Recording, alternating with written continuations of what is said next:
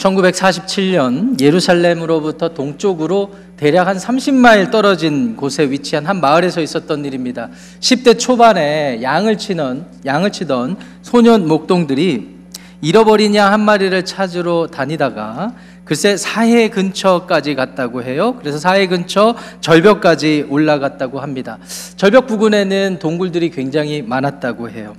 그래서 혹시 이 소년들이 볼 때 이 동굴 안에 양이 자신들이 잃어버린 양이 들어가서 숨어 있지는 않을까라는 생각이 들어서 이 소년 목동들 중에 무함메드 아메드 알하메드라는 13살짜리 소년 목동이 돌을 집어들고 비어 있는 것처럼 보이는 동굴에 던지기 시작합니다.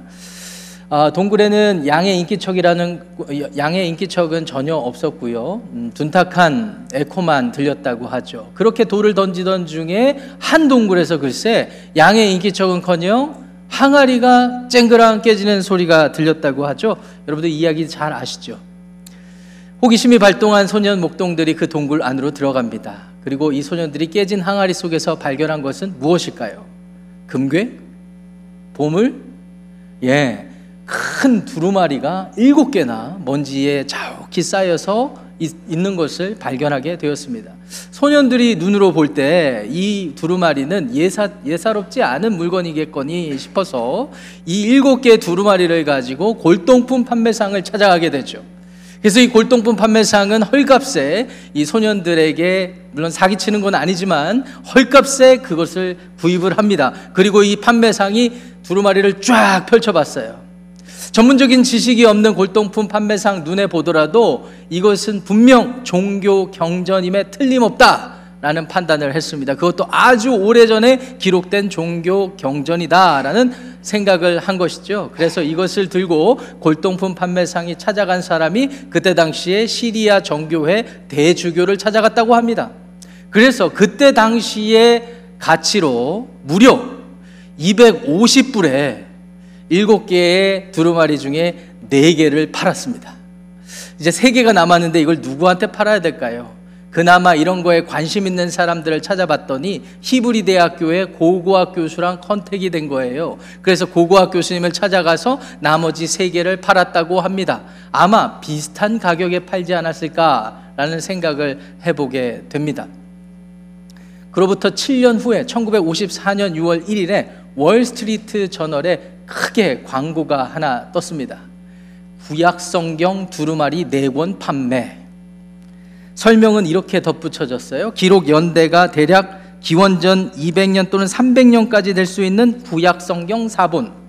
그 밑에 개인이나 그룹이 교육기관이나 종교기관 또는 박물관에 선물하면 아주 이상적인 선물. 이런 식의 설명이 덧붙여져 있었다고 합니다. 알고 봤더니 이 시리아 정교회 대주교가 7년 전에 250불에 4개의 두루마리를 사고 상황이 좀 어려워지고 또 기금이 좀 필요하다고 해서 이것을 월스트리트 저널에 크게 광고를 낸 것이었던 것입니다.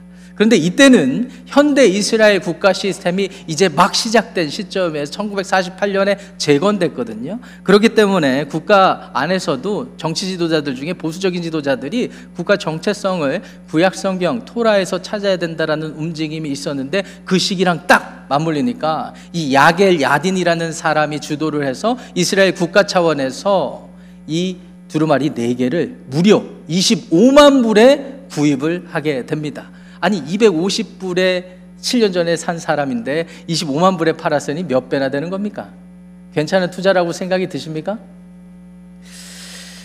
아, 근데 이 야겔 야디는요, 이 나머지 세 개 두루마리 사본을 구입했던 히브리 대학 이스라엘 어, 이스라엘 히브리 대학 고고학 교수의 남동생이었다고 해요. 자, 그렇다면 질문입니다. 도대체 이 두루마리가 무엇이고 어떤 가치가 있길래 이스라엘은 당대 25만 불이나 주고 이 모든 두루마리를 구입하게 되었을까요? 이 두루마리는 바로 히브리어로 기록된 이사야서 1장부터 66장까지가 기록된 사본이었습니다. 거기에 더해서 이제 하박국 1장, 2장에 대한 주석이 담겨 있었고 그 외에 그 외에 여러 가지 교회 생활 가이드가 적혀 있었다고 해요. 중요한 것은 히브리어로 기록돼 있었던 것입니다.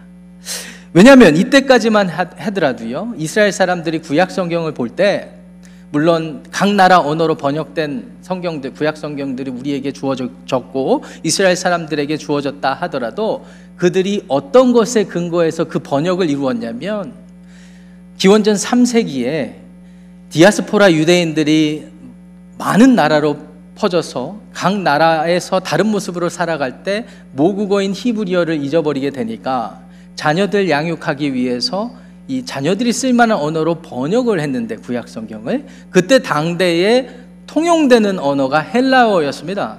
그렇기 때문에 히브리어로 기록된 구약 성경을 헬라어 성경으로 번역한 것이 우리가 흔히 아, 여러분 들어보신 70인역 성경이 되겠는데 그 헬라어 구약 성경을 기초해서 오늘날 많은 성경들이 번역되고 있었던 시점이었어요.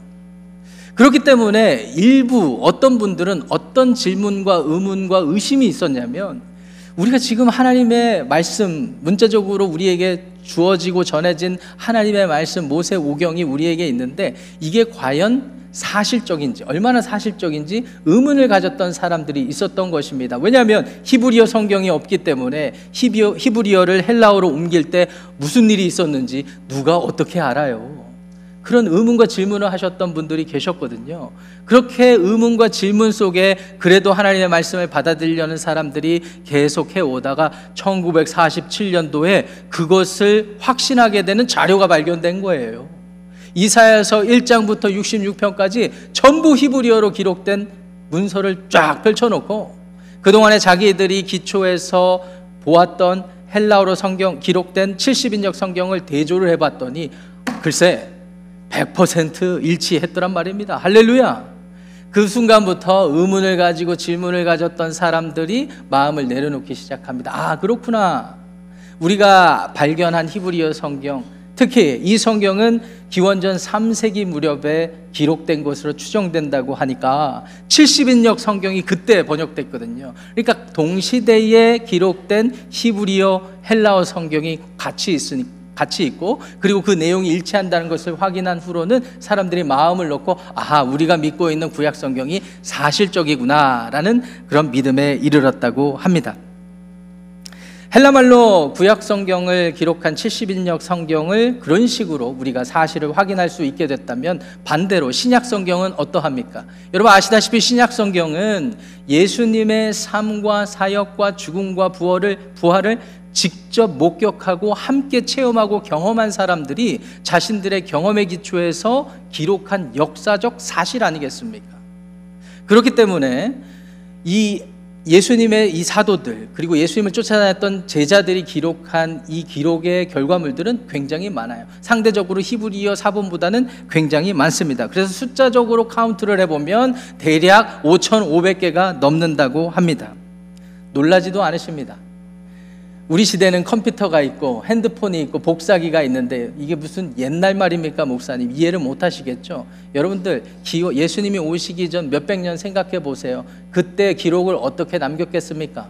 우리가 가진 성경도요, 구전으로 오럴로 이렇게 전해지다가 기록 문자가 생기면서 기록이 되기 시작했고 그 기록한 것을 제한된 장소에서 제한된 사람만 볼 수 없잖아요.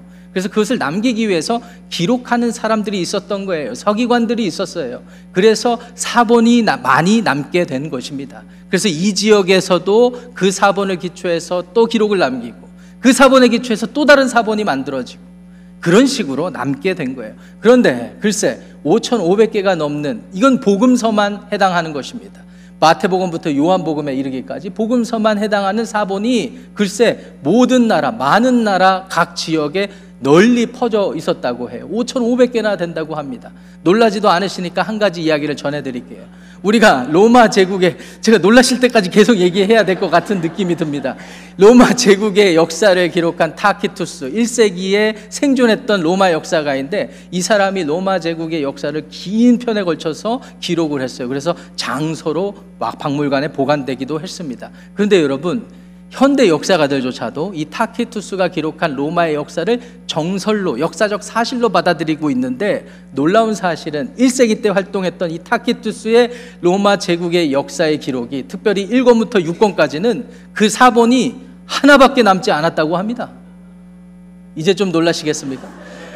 하나밖에 안 남았는데 그래도 우리가 옛날 기록을 찾아내서 우리가 알지 못하는 옛날의 역사적 기록을 알게 됐으니 이거는 사실로 받아들여야 되겠다라고 대부분의 현대 역사가들이 받아들이고 있다고 하니 반대로 생각하면 많은 나라, 많은 지역에서 5,500개가 넘는 예수님에 대한 사역과 죽음과 부활에 대한 스토리가 그렇게나 많이 사본으로 남겨져 있는데 오히려 반대로 예수님이 사셨다라는 사실, 죽으셨다, 부활하셨다라는 이 사실을 받아들이지 못한다면 상식적으로 얼마나 아쉽고 어리석은 생각이 되겠습니까? 여러분들은 어떻게 생각하시나요? 오늘날 우리가 믿고 따르고 묵상하고 있는 신구약 66권은요. 하나님의 아들 예수 그리스도께서 옛적부터 예언된 하나님의 언약, 약속을 성취하시기 위해서 저와 여러분들을 구원하시기 위해서 인간으로 이 땅에 오셨고 인간으로 사셨고 인간을 대속하기 위해서 십자가에 죽으시고 다시 장사된 지 3일 만에 부활하셨고 하늘로 승천하셨다는 모든 역사적 사실의 기록을 담고 있습니다. 이 역사적 사실이 복음서 같은 경우는 5,500개나 되는 증거와 자료들이 아, 우리에게 주어져 있는데 어디까지 더 의심을 품으셔야 되겠습니까? 왜 아직까지 못 믿고 계십니까? 놀라지도 않으십니다. 왜 그럴까요? 이렇게 복음적 사실의 자료와 증거가 충분한데도 말이죠. 충분히 주어졌는데 오히려 어떤 분들은 복음의 가치를 애써 외면하는 것처럼 보입니다. 애써 받아들이지 않으려는 것처럼 보입니다.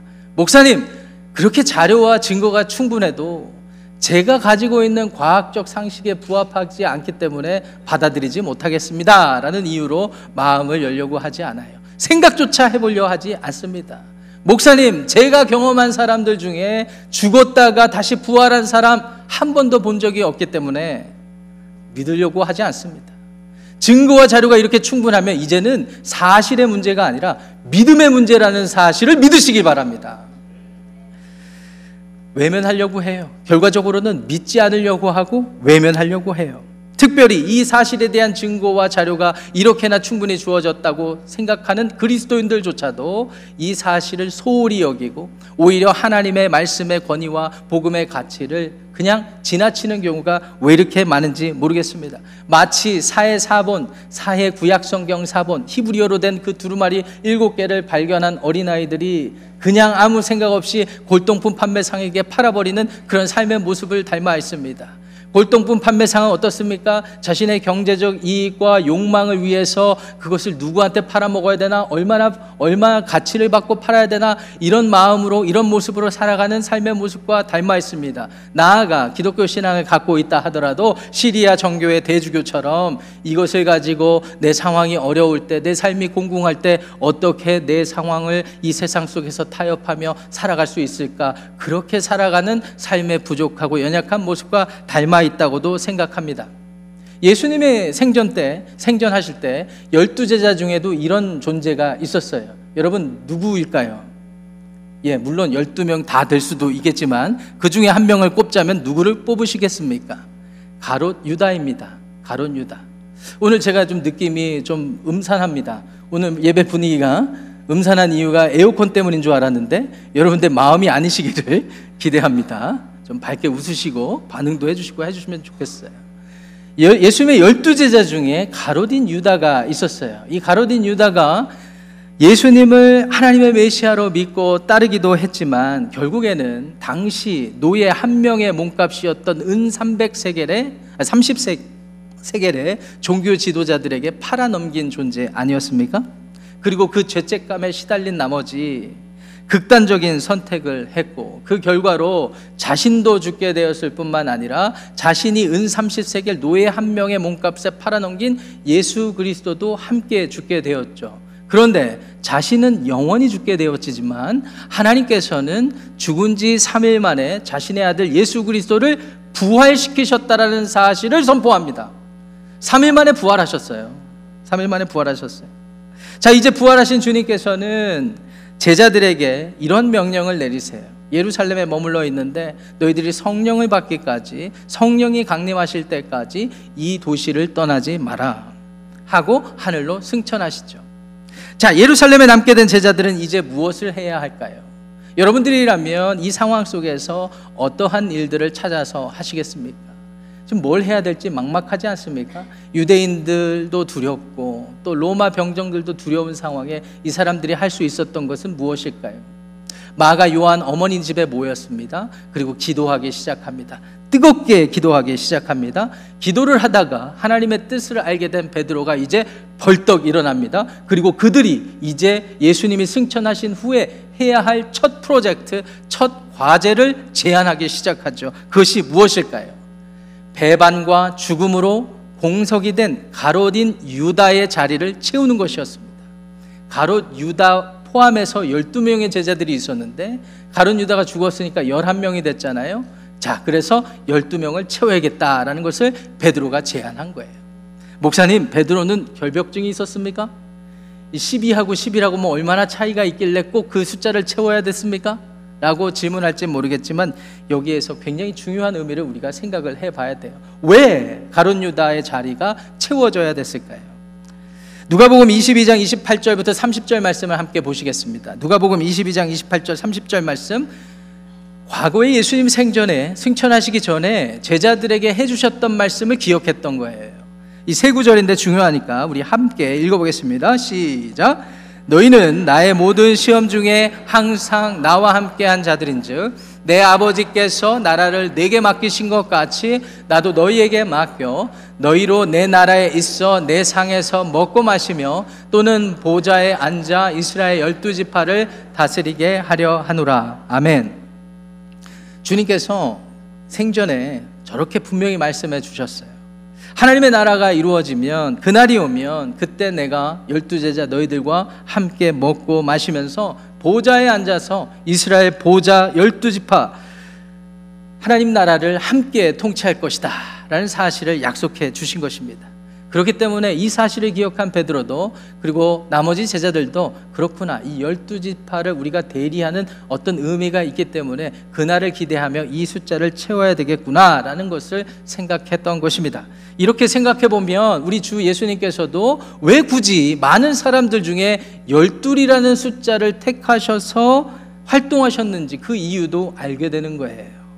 아브라함의 아들 이삭, 이삭의 아들 야곱, 그 야곱의 이름을 굳이 이스라엘이라는 이름으로 바꾸신 하나님께서 그의 아들 열두 아들을 통해 열두 지파 이스라엘이라는 하나님 나라를 세우신 것과 같이 새 언약을 성취하시기 위해서 오신 우리 주 예수님께서는 열둘이라는 제자를 선택하셔서 새 언약의 시대, 새 시대에 새로운 방식으로 하나님의 나라를 열어 가시겠다는 일종의 행위적인 비유입니다.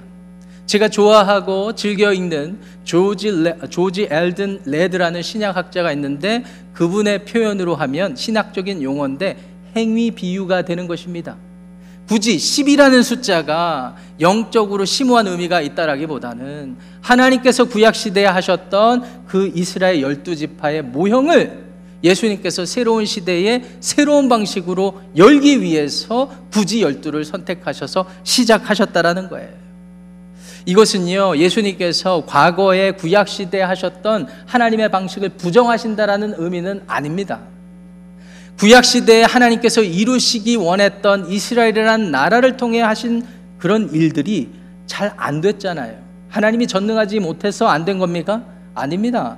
인간의 죄성 때문에 이스라엘 사람들의 믿음 없음 때문에 이스라엘 사람들의 오만함과 교만함과 그들의 죄악 때문에 결국은 예수님도 십자가에 못 박아 죽은 그들의 거절과 거부로 인하여서 예수님께서는 부활하신 후에 새로운 방식으로 이들과 새 시대를 열어 가시길 원하셨던 거예요. 이 행위 비유를 통해서 우리는 여러 가지를 생각해 보게 됩니다. 그동, 그동안 그토록 기다려왔던 하나님의 아들 메시아가 인자와 같은 모습으로 다니엘서 7장 13절 14절에 예언해 주신 것과 같이 그리스도 메시아께서 오시는 날 사람과 같은 모습으로 하늘에서부터 오시게 될 텐데 그분이 오시기를 그렇게 기다렸던 이스라엘 백성들이 정작 자신들 눈앞에 기적을 베푸시고 하나님의 말씀을 증언해 주시는 예수님이 눈앞에 있었을 때 받아들이지 않았잖아요. 끝까지 마음 문을 닫고 그들의 율법 안에서 그들이 가진 경험 안에서 상식 가운데 예수님을 철저히 밀어냈던 사람들이 그들이었기에 철저히 거부하고 거절했던 예수님이었기에 예수님은 그들에게서 하나님은 그들에게서 시선을 돌려서 이제는 예수님을 바로 받아들이는 이방인이라 할지라도 마음 문을 열고 하나님의 메시아 그리스도이신 예수님을 내 삶의 구주로 받아들이는 그 사람들과 함께 새 시대 새로운 나라를 이루어 가시겠다라는 그런 확정적인 증언과 같아요. 이 열두 제자를 선택하신 이유가 말입니다. 물론 여기까지 베드로와 베드로의 제자들이 생각했는지 아닌지는 우리는 잘 알 수는 없습니다. 그렇지만 예수님이 하셨던 것을 묵상하며 그 일을 따르길 원했던 베드로와 제자들은 정확히 알지는 못해도 그래도 하나님이 원하시는 그 하나님 나라를 기대하면서 이와 같은 열둘 채워지는 일들을 했던 것이죠. 자, 그렇다면 또 다른 질문입니다. 자, 그러면 이 열둘이라는 숫자를 채우는 것이 그렇게 중요했는데 도대체 이 열둘이라는 숫자에 채워져야 되는 사람은 누구이며 어떤 기준에 따라서 채워져야 될까요? 이제 여기서부터 중요한 질문이 시작되는 거예요.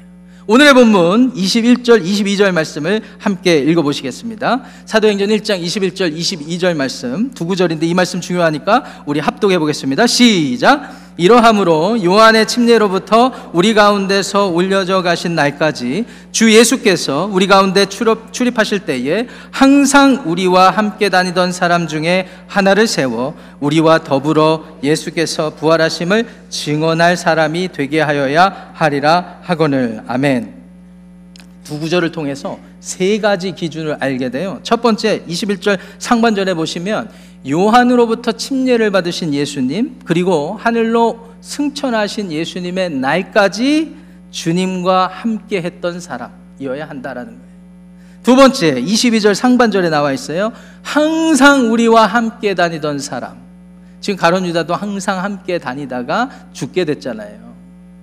항상 함께 했던 사람, 항상 동역했던 사람, 항상 우리와 주님을 섬겼던 사람. 마지막 세 번째 하반절에 있어요. 우리와 더불어 앞으로 주님이 부활하셨다. 주님이 다시 사셨다. 주님이 구원을 이루셨다라는 이 확정적 복음 사실을 함께 증거할 사람이어야 된다라는 거예요. 이 세 가지 기준을 내려놓고 있습니다. 자, 잠깐 여기서 스탑하고 우리가 이런 질문도 생각해 보면 좋겠습니다. 목사님, 예수님의 제자는 12명 아닙니까? 12명 중에 한 명 비어서 11명이 돼서 이제 12명을 채울까 말까 하는데 도대체 이런 사람들을 어디서 찾아서 채워넣을 수 있겠습니까? 라는 질문을 하실 수가 있죠. 그런데 우리가 복음서를 자세히 들여다보면 예수님의 제자가 12명만이 아니었다라는 사실을 금세 알게 됩니다. 누가복음 10장에 가시면 예수님의 열두 제자 외에 70명의 사람들이 예수님께 사명을 받고 전도 여행을 떠나는 일이 있었습니다. 예수님의 열두 제자들도 물론 그 일을 했지만요. 또 나아가서 예수님께서 부활하셔서 보이셨던 사람들이 500명이나 된다라는 기록이 있습니다. 자, 그러면 이 두 가지 사실만 근거해서 우리가 계산을 해보면 산수를 해보자고요. 그러면 12 플러스 최소 몇 명이 있는 겁니까? 분위기가 어려우십니까 지금? 산수 문제 내지 말까요? 앞으로 이런 일 있으면 다음 주 광고에도 내겠습니다. 미리 생각해 오시도록 570명이 되지 않습니까? 12 플러스 570명. 자 이제 경쟁률이 치열해집니다. 지금 한 명을 뽑아야 되는데 570대 1의 경쟁률이 된 거예요. 물론 570명 외에도 많은 사람들이 있었어요. 유대 지역에, 사마리아 지역에, 이스라엘 땅에 베드로 사도요. 나는 아브라함의 자손입니다. 혈통입니다. 그렇기 때문에 하나님 나라 백성이고 하나님 나라 자녀인데 왜 나를 안 채워 넣습니까? 라고 주장하는 사람들이 있었을 수도 있습니다. 베드로 사도요. 나는 모세가 시내산에서 받은 율법을 그 누구보다도 옆집의 김집사님, 옆집의 이집사님보다도 철저히 지키고 그것에 목숨 걸고 생명 걸고 여기까지 살아왔으니까 하나님의 자녀가 충분합니다. 이렇게 주장하는 사람들도 있었을지 몰라요. 그렇게 따지면 수천 명, 수만 명이 됐을지도 몰라요. 그런데 그 사람들은 하나님 나라에 들 수 없었어요. 새 언약을 성취하신 하나님의 나라에 들 수 없었어요. 왜 그렇습니까? 새 언약을 성취하신 예수 그리스도를 받아들이지 못하면 아무리 혈통이 유대인이라 할지라도 아무리 그 혈통이 5대째, 7대째 믿는 기독교 집안이라 할지라도 아무리 혈통이 목사님 자녀들, 장로님 자녀들, 안수 집사님들 자녀들이라 할지라도 다 소용이 없는 거예요. 아무리 교회 봉사 열심히 해왔어도, 아무리 모세 율법을 열심히 실천해 왔어도, 그래서 사람들의 존경을 받고 사람들이 저 사람은 하나님 나라 백성이라고 칭찬해 준다 할지라도 그 마음에 새 시대, 새 언약이 성취된 예수 그리스도, 예수 그리스도가 나를 위해 죽으시고 나에게 구원을 베풀어 주시고 이제 내가 그것을 믿음으로 내 삶은 내 삶이 아니요 주님과 연합되어서 하나님과 동행하며 하나님의 뜻에 맞는 사람으로 살아가야 된다라는 이 신앙 고백과 함께 신앙의 삶이 없다면 다 소용이 없는 겁니다. 주님께서 열둘이라는 제자를 세우신 이유도 거기에 있었고 제자들 역시 이 열둘이라는 숫자를 채워서 하나님 나라를 새롭게 이어가길 원할 때 가장 중요했던 게 그거예요. 하나님 나라는 누구에게 허락된 것입니까? 유대인에게만 허락된 것이 아닙니다. 오히려 유대인들은 그 사실을 거부해서 하나님으로부터 죄를 받아 정죄를 받았어요. 반대로 예수님이 오셨을 때 이방인이라 할지라도 미국 사람이라 할지라도 미국에 살고 있는 한국 사람인 우리들이라 할지라도 그 누구라 할지라도 이 예수님께서 오신 이유와 사실과 죽으신 가치와 부활의 희생, 부활의 소망을 받아들일 수 있는 사람.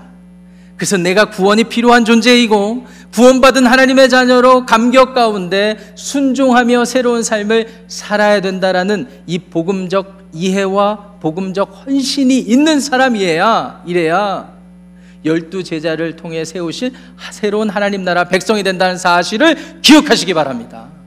그래서 열둘이라는 숫자를 주님께서 선택하신 거예요. 제자들도 그것을 이어가길 원하셨고요. 그리고 거기에 누가 들어가야 되는가? 주님을 사랑하고 주님과 함께하고 주님을 증거할 자가 돼야 된다라는 것입니다. 자, 두 명의 후보가 올라왔습니다. 이 두 명의 후보는 23절의 말씀을 근거해서 보니까 바사바라 이름하기도 하고 또 라틴 로마식 이름으로 따지면 유스도라고 이름하기도 하는 요셉이라는 사람 한 명 하고요. 그리고 마띠아라는 사람입니다. 충청도가 고향인 분들은 기억하시기 쉽게 제가 조크를 하겠습니다. 이 사람이 맞아? 마띠아. 안 잊어버리실 것 같아요. 예, 예. 요셉과 마띠아 이 두 명의 후보가 올라왔어요. 자, 이제 이 두 사람 중에 누구를 어떻게 선택해야 될까요? 여러분들이라면 누구를 선호하시겠습니까? 눈빛을 보아하니 여러분들도 두 번째 사람을 선택하실 것 같아요. 1부 때도 그랬고 2부 때도 그랬어요. 왜 그런 줄 아세요?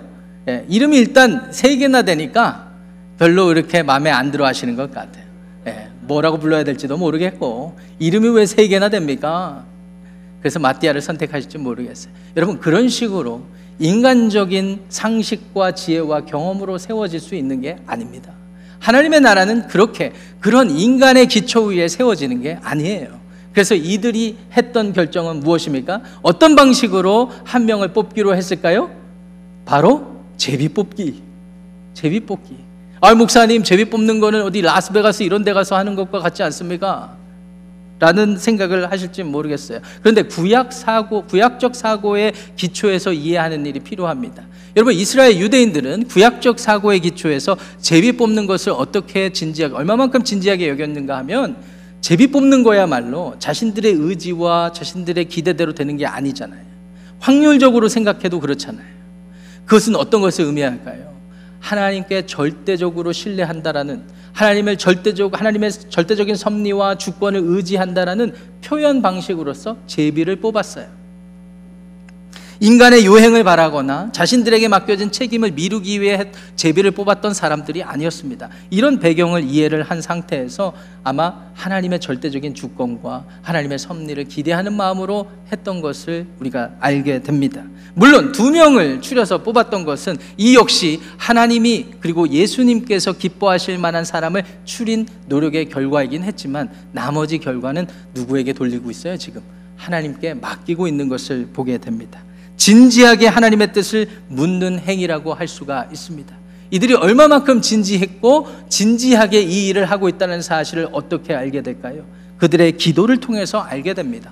24절, 25절 말씀도 중요하니까 우리 큰 목소리로 함께 읽겠습니다. 시작. 그들이 기도하여 이르되 무사람의 마음을 아시는 주여 이 두 사람 중에 누가 주님께 택하신 바 되어 봉사와 및 사도의 직무를 대신할 자인지를 보이시옵소서. 유다는 이 직무를 버리고 제 곳으로 갔나이다 하고 24절 하반절, 25절 상반절에 있는 말씀을 주목해 볼 필요가 있어요.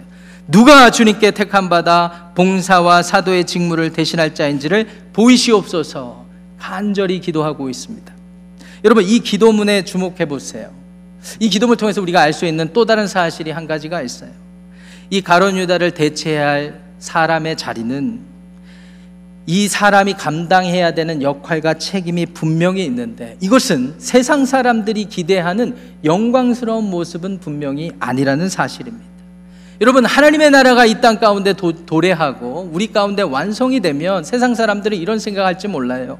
아 하나님이 전능하신 하나님이 그 놀라우신 능력으로 이 땅에 오시면 우리를 벼슬의 자리에 앉혀 주시겠지.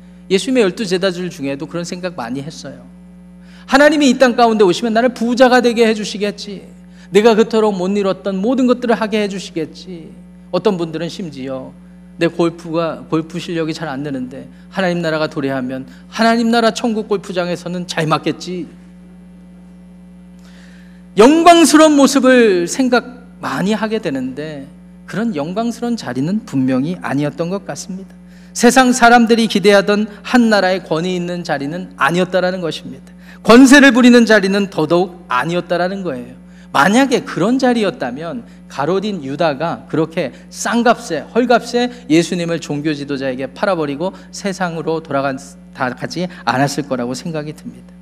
이 가론 유다가 그렇게 세상과 타협해서 버린 이 사도의 직무는요, 영광스러운, 세상적으로 영광스러운 모습이라기보다는 그리스도와 함께 죽고 산다는 믿음을 가지고 하나님 나라의 새 백성이 되어서 이 새 백성으로서 목숨을 다하여 우리 주님을 섬기고 우리 주님께서 죽고 부활하셨다라는 복음적 사실을 증거하는 증언자, 증거자, 증인의 삶을 사는 것이었습니다. 이 일에는 적지 않은 대가가 따랐어요.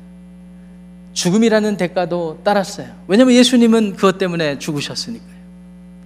자기를 철저히 부인하고 십자가를 지셨던 우리 주 예수님처럼 살아야 되는 그런 자리였다라는 말입니다.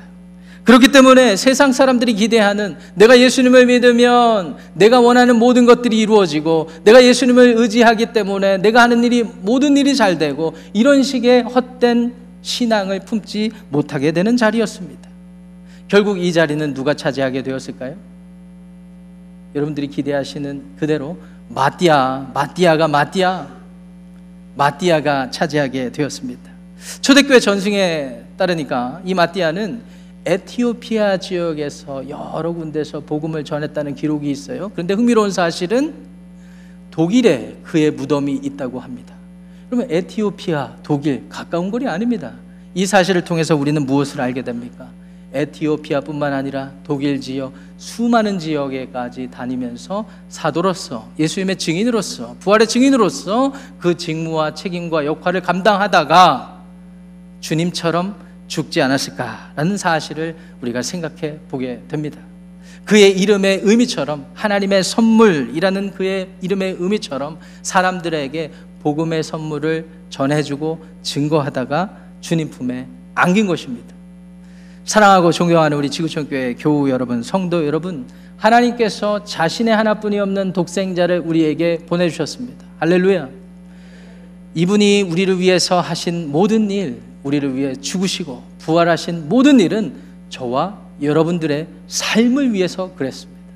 영원한 생명을 주시기 위하여서 영원한 하나님 나라로 인도하시기 위해서 그러셨다라는 것을 기억하시고 마음을 열어서 우리 주님께서 하신 복음적 사실을 받아들이시기를 축원합니다.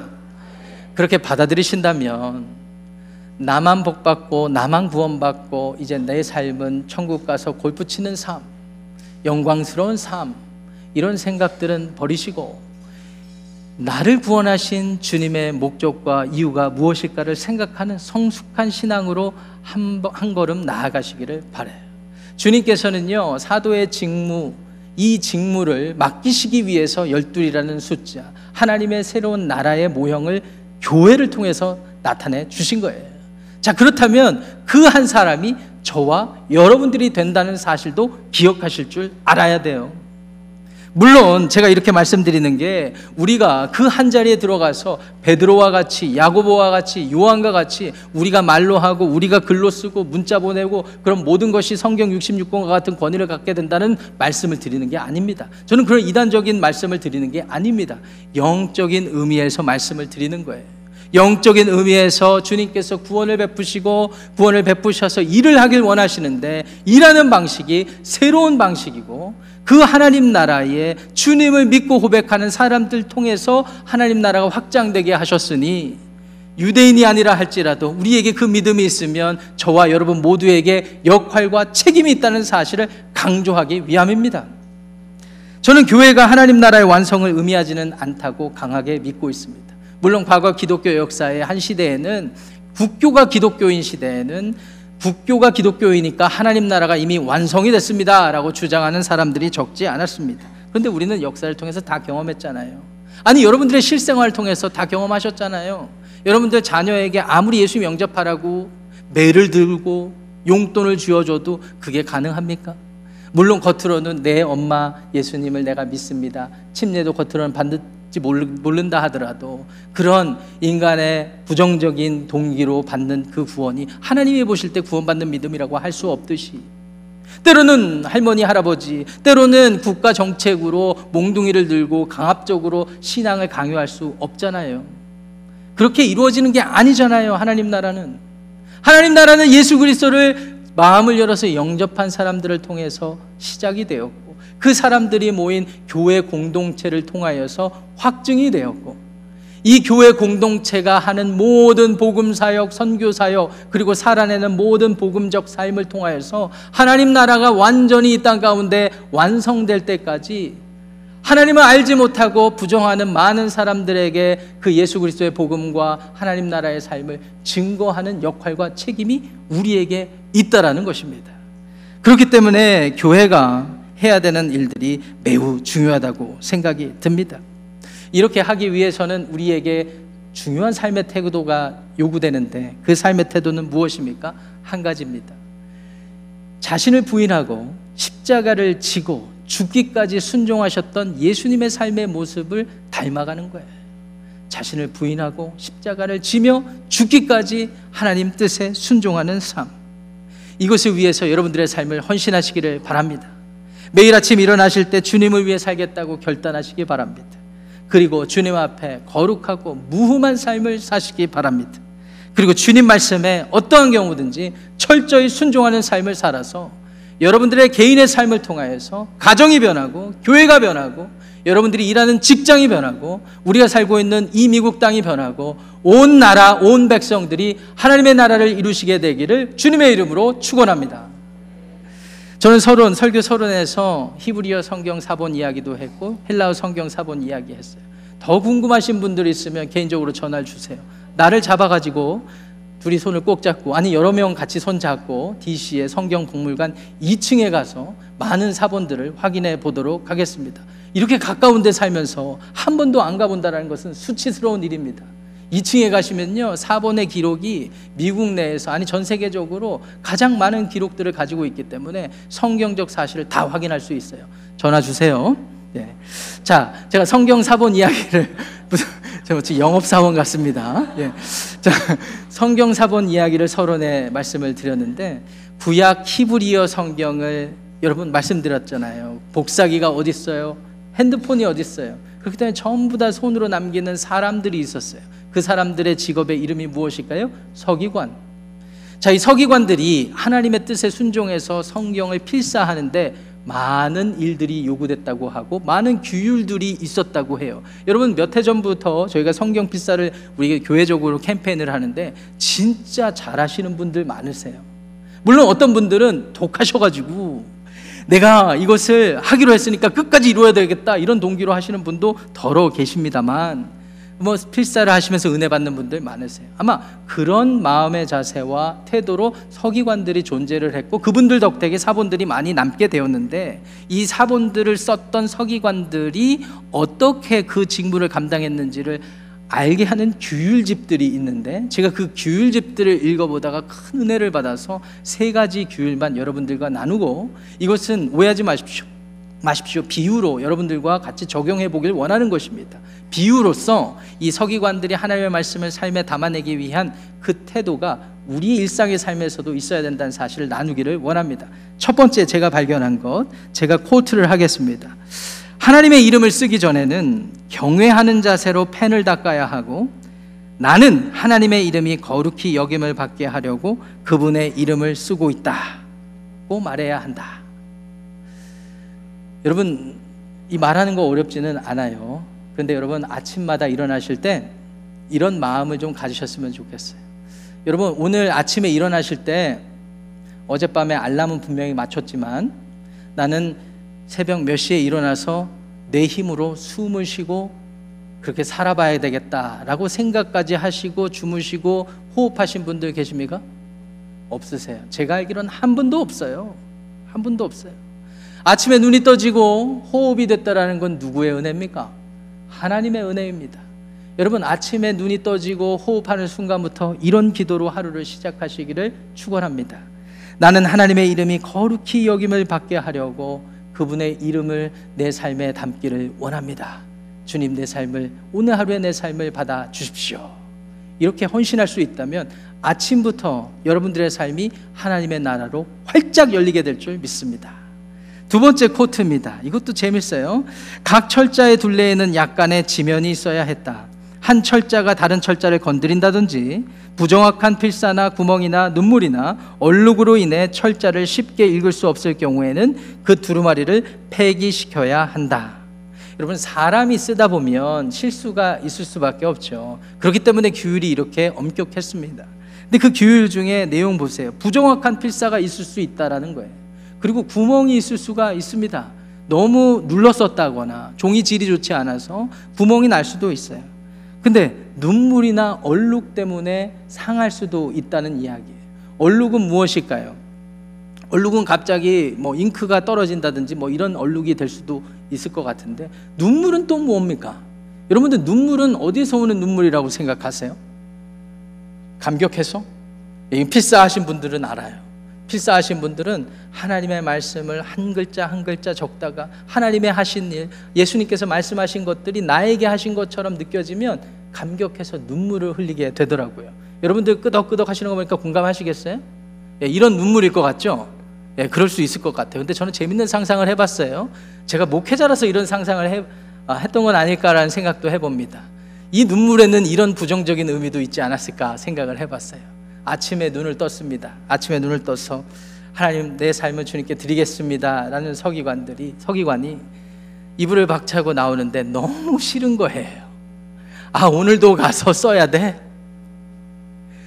자기 배우자에게 자기 손가락에 굳은 살이 박힌 걸 보여주면서 나 진짜 이 일을 아, 내가 언제까지 몇 살까지 내가 언제 은퇴해야 되나 이런 생각도 하지 않았을까 라는 제목을 상상을 해봤습니다. 그래도 어떡해요. 직업이기도 하고, 가정이 있고, 나가야 되고.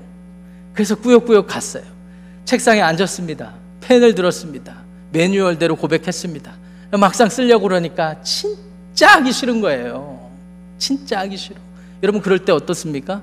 눈물이 나지 않으십니까? 저는 이런 부정적인 눈물도 담기지 않았을까라는 생각을 해 봅니다. 그런데 중요한 것은 구멍이나 눈물이나 얼룩이다 어떤 실수나 실패 모습이라 할지라도 그 지면에 어떠한 것들이 발견된다면 어떻게 해야 된다는 거예요. 폐기시켜야 된다. 바로 폐기시켜야 된다는 거예요. 여러분 이게 얼마나 억울한 일인 줄 아십니까? 우리는 컴퓨터로 타자를 치고 노트가 잘 돼 있어서 이렇게 필사를 하고 그러지만 이 당시에는 종이가 어디 있습니까? 여러분 종이의 기원이 뭔지 아십니까? 페이퍼의 기원은 파피루스입니다.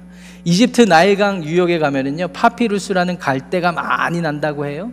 그래서 사람들이 그 갈대를 끊어다가 다 조각조각을 내 가지고 붙여서 덧대서 돌로 문질러 가지고 빳빳하게 종이로 만든 거예요. 그 종이를 또 덧대고 덧대고 덧대서 긴 두루마리를 만든 거예요. 근데 여러분 생각해 보세요. 창세기부터 시작된 필사가 시편까지 다 달랐는데 수개월이 걸렸을지도 모르겠는데 거기서 내가 정말 하기 싫어갖고 눈물이 흐르고 얼룩이 지고 그랬을 때 이 매뉴얼대로라면 어떻게 해야 됩니까? 두루마기 많은데도 시간이 엄청 걸렸을 거예요. 둘이 말해서 폐기시켜야 된다는 거예요. 여러분 이것을 좀 생각해 보셨으면 좋겠어요. 하나님의 자녀로 하나님의 나라를 이루어 가는 데 있어서 우리의 일상생활에 감당해야 되는 일 중에는 기분 좋은 일보다는 기분 나쁠 일이 더 많습니다. 하나님의 나라, 하나님 자녀로 산다, 산다는 거 쉽지 않습니다. 적지 않은 대가가 요구되는 그런 일임, 일들입니다. 역할이고 책임이 있습니다.